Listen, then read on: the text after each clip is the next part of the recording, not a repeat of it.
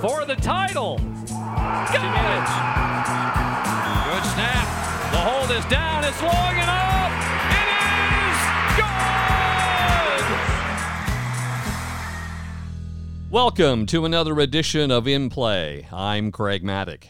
Today's guest has spent a lifetime in education a teacher, a coach, and an administrator.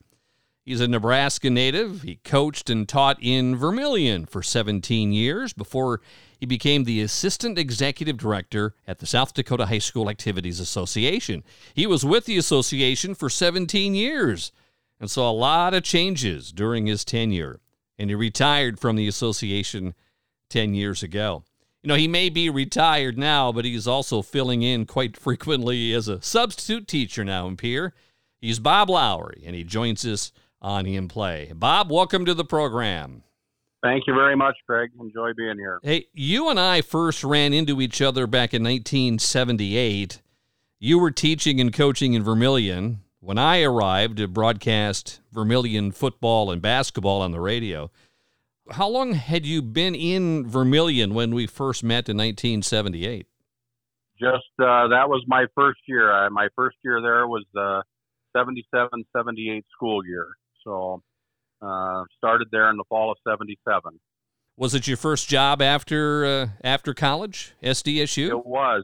Yeah, I got my undergraduate degree at Peru State College in Nebraska and then I spent a year as a graduate assistant at uh, South Dakota State uh, working on my master's degree. Your hometown is Superior, Nebraska. That's right along the Nebraska-Kansas border, right? I think you can you can see Kansas from Superior, can't you? Oh yeah, it's about uh, one mile away from where the crow flies. you know, but uh, yeah, still have two sisters, and my mother still lives there. My father passed away about 20 years ago, but uh, get down there quite frequently. Matter of fact, this summer we had our 50th class reunion, so I couldn't believe how old my classmates had gotten. what was sports like for you uh, and the family when you were growing up in Superior? Were you in, involved with a lot of sports as a family? Well, yeah, I uh, I was really the only one. My two sisters weren't involved in athletics. Of course, that was prior to Title IX, so there wasn't a lot of opportunities for for the girls. But uh, I ran cross country and then played basketball and then ran track. Uh, played baseball in the summer up until my seventh, till I was 17 years old, and then I didn't play basketball or excuse me, uh, baseball. I devoted all my time to running during the summer getting ready for my uh, junior and senior year of cross country and track. I know you loved uh, the running, the track, and the cross country. What what got you into that particular sport? You know, I'm I'm not sure. I uh, I wasn't a very good football player. I know that. I tell everybody that I played guard, end, and tackle in junior high. I guarded the end of the bench and tackled anybody that got close. uh, that was my experience as a football player. So cross country, I you know as an eighth grader, uh, I started running track and running the distances. I wasn't real fleet of foot, so I wasn't going to be a sprinter, and just thoroughly enjoyed that. So uh, just pursued that as basically my uh, my career in athletics was was with running. I know you talked about playing baseball uh, in Superior. I found out, and I this is a little bit of a tidbit here. Superior, Nebraska, had one of the one of the smallest cities in America that had a professional minor league baseball team, the Superior Senators, back yep. in the late mid '50s or so. And in fact, Jim Kaat, the former Twin, apparently pitched in Superior at one point in time. Yes, he did and uh, I think he actually played for a team called the Superior Knights. Um, uh, they uh, they actually built the stadium, baseball stadium that still stands today. Uh, when those uh, uh, minor league teams were there, and uh, a really nice uh, baseball stadium. Doesn't have grass infield or anything, but it's got the uh, brick uh, stands uh, for the fan, uh, fans and so forth. So yeah, they. Uh, matter of fact, when I was at a meeting in Kansas City one time, when I was with the association, I was in a sports bar with some of my colleagues, and they had a bunch of old newspaper clippings up on the wall. And sure enough, there was a thing on there: Superior Knights win. You know, that was kind of interesting to see that. And Kaat just went into the Hall of Fame recently. Yes, he did. How yep. cool was that? So after high school, it was off to Peru State. Uh, was there an athletic scholarship in on that uh, when you went yeah, to Peru? I did. I did get a uh, half tuition scholarship to run cross country and track at Peru. Nice. Wasn't too Uh, far away from Superior, right? Peru wasn't Uh, that about far away. 150 miles. It was Yeah. a three-hour drive. You know, down in the southeast corner of Nebraska, so it was maybe about 60 miles straight south of Omaha, right on the uh, Missouri River. Beautiful campus. Yep. Uh, really small college. Uh, we only had about 650 students when I was going to school there, and the campus was called Sa- Campus of a Thousand Oaks, and they had just huge oak trees all over campus. So our saying was always campus of a thousand oaks where there's more oaks than folks. you know. um, unfortunately, Peru, they ran into some financial difficulties and the cross country and track programs were dropped after my sophomore year. So Is that when you went to uh, South Dakota State? No, I stayed and finished uh, my degree at, at Peru State. Didn't run as a junior or senior, and then uh, when I uh, graduated, then I was fortunate enough to get a graduate assistantship. Uh, spent a year working under Jay Dirksen in with the cross country and track program at South Dakota State. Hmm. So you go to Vermillion right out of uh, right out of college. Was was coaching? How much coaching were you doing right away? Uh, very first year uh, in Vermillion. Yeah, that very first year, I was the head boys and girls cross country coach, and then the head boys and girls track coach. Um, so kind of got thrown into the fire and uh, had to tone down my jackrabbit uh, cheering uh, a little bit, being in coyote country. But uh, we all we all survived. But uh, some really good uh, cross country and track teams the first few years I was there, and uh, there during that period of time we were bumped up to Double A for about a four year period of time because we had a big class going through and it pushed us up in enrollment into the Double A class. But then uh, starting in 1983, we dropped back down to Class A, and uh, we're fortunate enough in '83 to win the state A cross country meet, and then that followed that up that spring in '84, winning the state A track meet for the boys. You know, you think about all those early years coaching in Vermillion back in the late 70s, and you take a look at the training of athletes in track and cross country back then. What do you think has been the biggest difference in coaching track and cross country since the late 70s? Well, you know, I don't know if there's a lot of uh, things that have changed. Uh, Rich Greeno, who knew a little bit about cross country and track, Yeah. um, always told me, he said, yeah, there's a hundred different ways to coach them, Bob. You just have to figure out what works for you.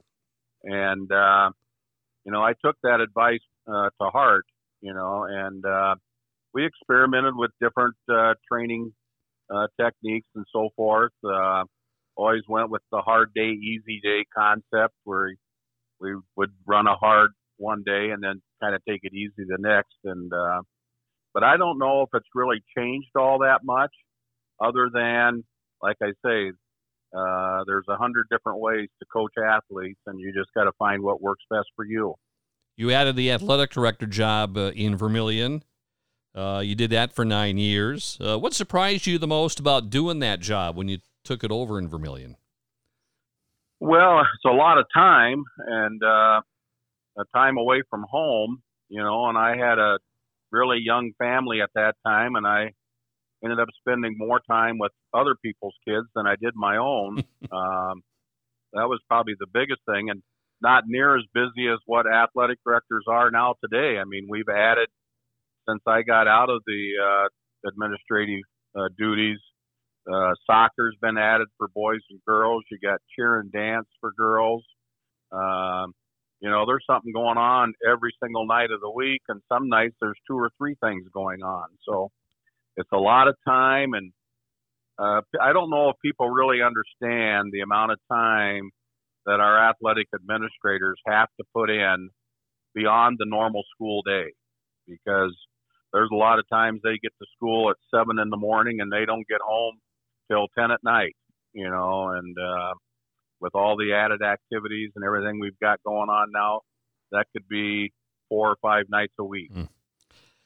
It's about 1994. Um, I think I got the year close, but there's a job opening at the South Dakota High School Activities Association.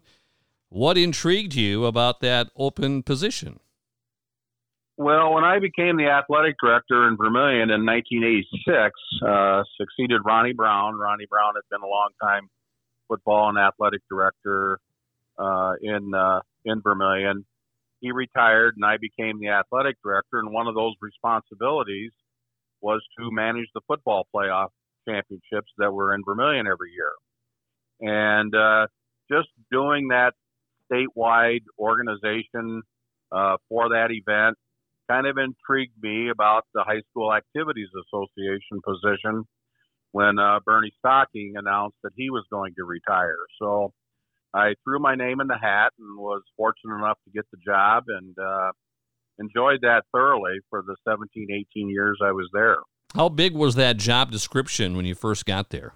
Well, it was a big jump. Uh, you know, here I am, a guy that's got a lot of cross country and track experience, and the two biggest sports that I had to uh, be in charge of were football and wrestling. Uh, you know, other than participating in football as a seventh and eighth grader, had never participated in wrestling, and now all of a sudden I'm the chief rule interpreter for the for the state for those two sports, and uh, you know, I was very upfront and honest with people, and I think people appreciated that. I said, "There's going to be a learning curve here. Uh, I'm not going to try and buffalo you. If you ask me a question, I don't know the answer. I'll tell you I don't know the answer, but I'll research and get back to you." And I think people appreciated that and uh, that honesty. And I can still remember the first time I ever went to a National Football Rules Committee meeting. I was the South Dakota voting rep on that for the all the years that I was at the association. And we were in our subcommittee of game administration, and they were talking about a particular rule change. And uh, Mike Webb, who was counterpart from the state of West Virginia, was uh, chairman of that committee. And we're talking about this rule change. Mike does not have his rule book open and he starts quoting. He's saying, "Well, if we change that rule, it's going to have an effect on Rule 375 on page 28 of the rule book." and I'm thinking, "Wow, am I out of my league here?" you know, but uh, you know, the great thing about serving on that committee too, there was no dumb questions. Uh, everybody uh, wanted to help each other out and make sure that we all left and we were all on the same page. It wasn't too long after you got to Pierre, rumblings about the seasons of girls basketball and volleyball. Remember, girls basketball was in the fall and volleyball was in the winter. And what were those discussions like, knowing that a, a possible switch in the seasons was being pushed? Right. We were, they were down to, I believe, five states were still playing girls basketball in the fall. Montana, uh, North Dakota, South Dakota, Michigan, and uh, the fifth one is escaping me right now. It might have been West Virginia. I'm not sure on the fifth one, but uh, a lot of discussion on that, and the the push was coming from the volleyball people because we're out of traditional season. Uh, the basketball people liked it, but the volleyball people, all the college scholarships, although that wasn't a main focus or shouldn't be a main focus of high school athletics. All the volleyball scholarships were being awarded prior to our seniors having an opportunity to play their senior year of volleyball. And uh, there was a push in the courts that uh, that was not fair and it was actually a violation of Title IX. And uh, we fought that for a long time because that's what our schools wanted us to do. They wanted to continue doing what they were doing. But uh, ultimately, we knew that every state that had tried to fight it had lost. And we didn't think it was wise to spend millions of dollars fighting a court case that you're going to lose. And so we ultimately switched the seasons and lo and behold, the following year we were sued for switching. you know, and, and ended up in federal court, and of course the federal court sided with us, mm. and now we have volleyball in the uh, fall and and girls basketball in the winter. And it, I'll tell everybody, it worked out great. We have bigger crowds in volleyball now than we ever had with volleyball in the winter, and we've got bigger crowds for girls basketball than we had in the fall.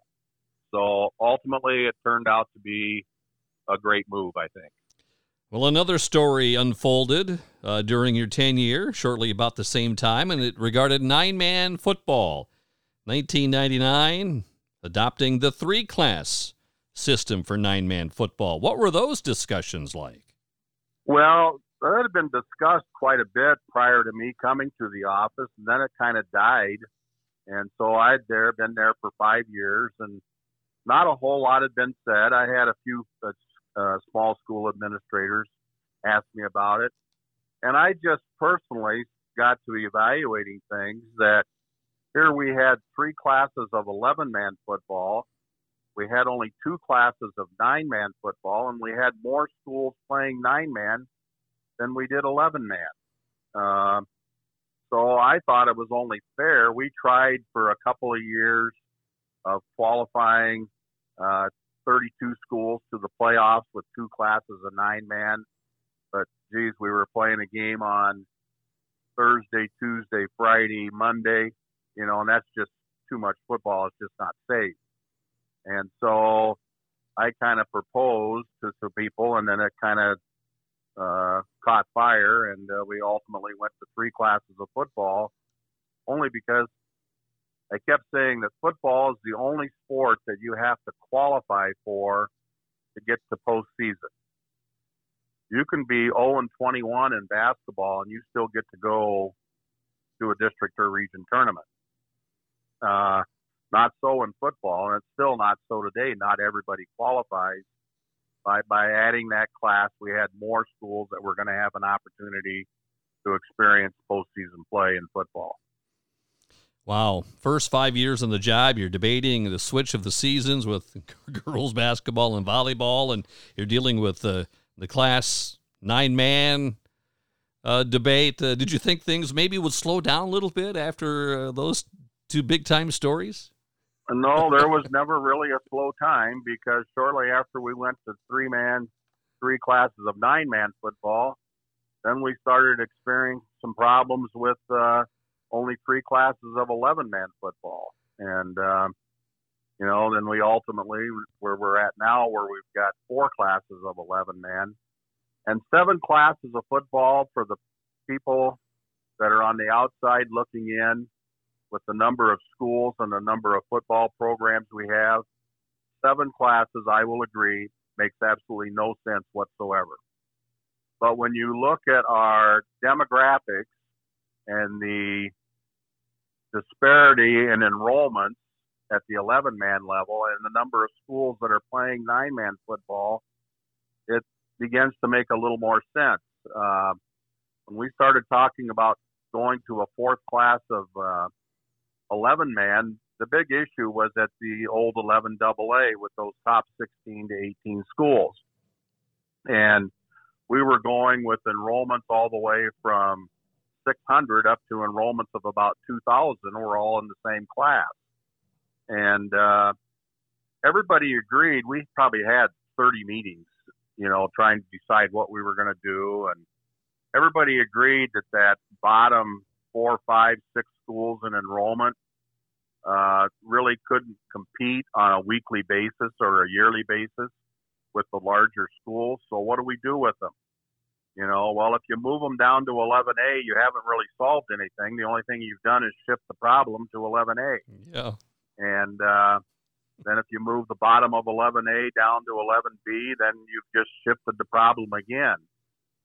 So ultimately, we just decided that uh, you know the trouble is at the 11 AA level. Let's leave the other classes alone, and let's just split the AA into two equal classes. Of at that time it was eight, eight and eight, uh, AAA and AA, and we're still there today.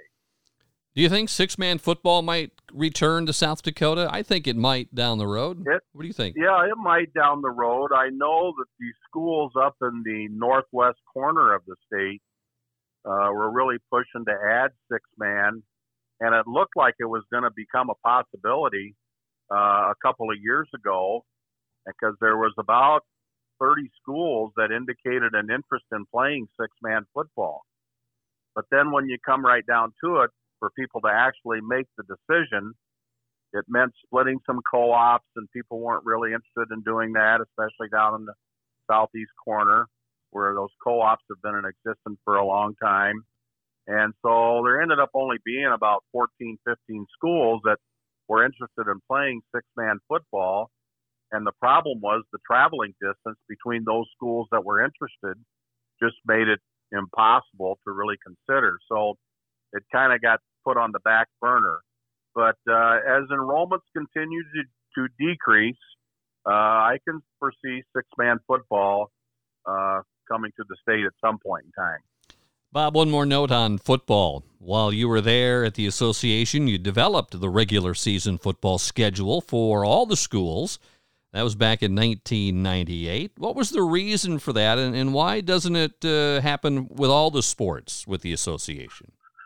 Well, we started in 1998 doing it for just nine man, or excuse me, for just 11 man.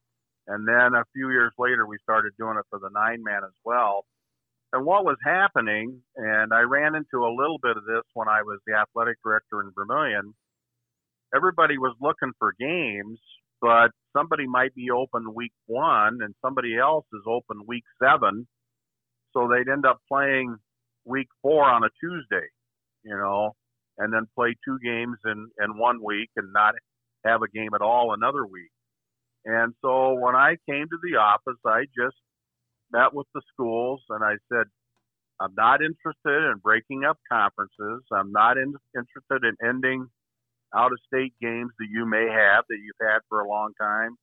And I'm not interested in breaking up long time existing rivalries within state but I would be willing to take it upon myself to schedule everybody's football schedule for them so we can get everybody playing one game a week all uh, all season long.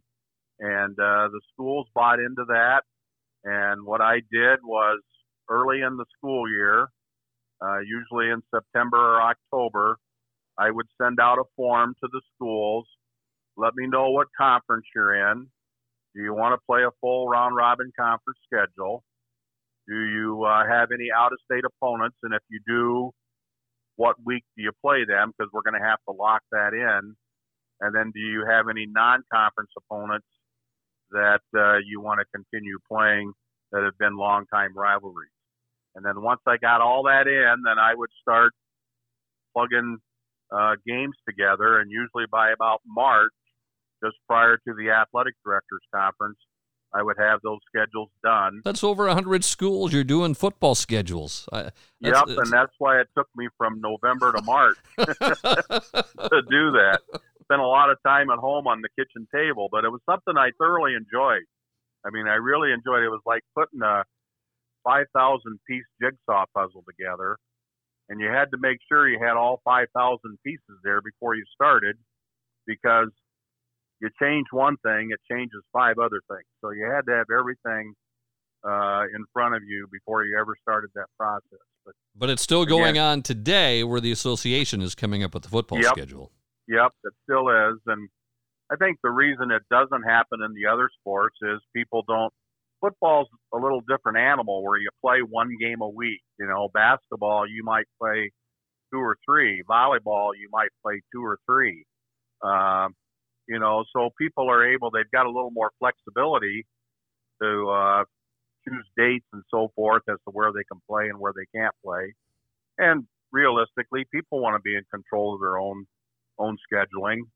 And uh, but football is just that different animal where we're trying to play one day a week. And of course, we ran into some issues at the double A level with uh, you know ESD and the uh, Sioux Falls schools and trying to uh, work through all of that. And ultimately, we did get work through it, and I think everything's going pretty good right now. You did oversee that soccer became a sanctioned sport. It started the year, I believe, uh, the year after you retired. But uh, there were a handful of teams in one class, and now in its 11th year, there are two classes of boys and girls soccer, 28 schools in girls soccer, 30 in boys soccer. Did you think we would see the expansion in soccer when it was first sanctioned? Yeah, we uh, we started talking about that, and we were talking with the club soccer uh, people about it becoming a sanctioned sport. And uh, you're right that uh, we voted to add that as a sanctioned sport, and then the first year was the uh, first year that I had retired, so I never really got involved with uh, with overseeing the soccer. I was there involved on the ground floor of getting it sanctioned we were the last state to sanction soccer uh, in the nation, and uh, soccer is a very, very popular sport, and uh, we just thought it was time, and it was something we could add for both the boys and the girls, uh, which uh, which we did, and uh, it'll continue to grow. I think you know it's uh, some of our smaller schools, real small schools, maybe not don't just because they don't have enough kids. But uh, you know, it'll continue to grow as it has here uh, the first 10, 11 years. Bob, were there a couple of items that you just couldn't get past before you retired in 2011, or an issue? Uh, no, not really. Uh, you know, when I decided to to hang it up, you know, I uh, Wayne Carney, who was our executive director at the time, he tried to talk it out, talk me out of it, and uh, so I had given my letter of resignation that was going to be effective the end of the 2011-2012 school year, so July 1st, 2012. I'd given that letter to Wayne in the end of September, and uh, Wayne had he says, "Are you sure this is something you want to do?" And I go, "Yeah, I just think it's time, Wayne." He said, "Well, I'm going to put this letter in a file, and we don't have to let the board know till January. when we come back from Christmas break in January, you and I'll talk again, and we'll see if this is still something you want to do. So we. he was all holding out hope for you, wasn't he? yeah. and so, sure enough, we got back from Christmas break, and Wayne called me down to his office and had the letter, and he says, "Well, what do you think?" And I said Wayne, I just think it's time. Um, I said, if you haven't noticed, I don't get here at eight o'clock in the morning anymore. I leave my house at eight, and I take a little longer at noon.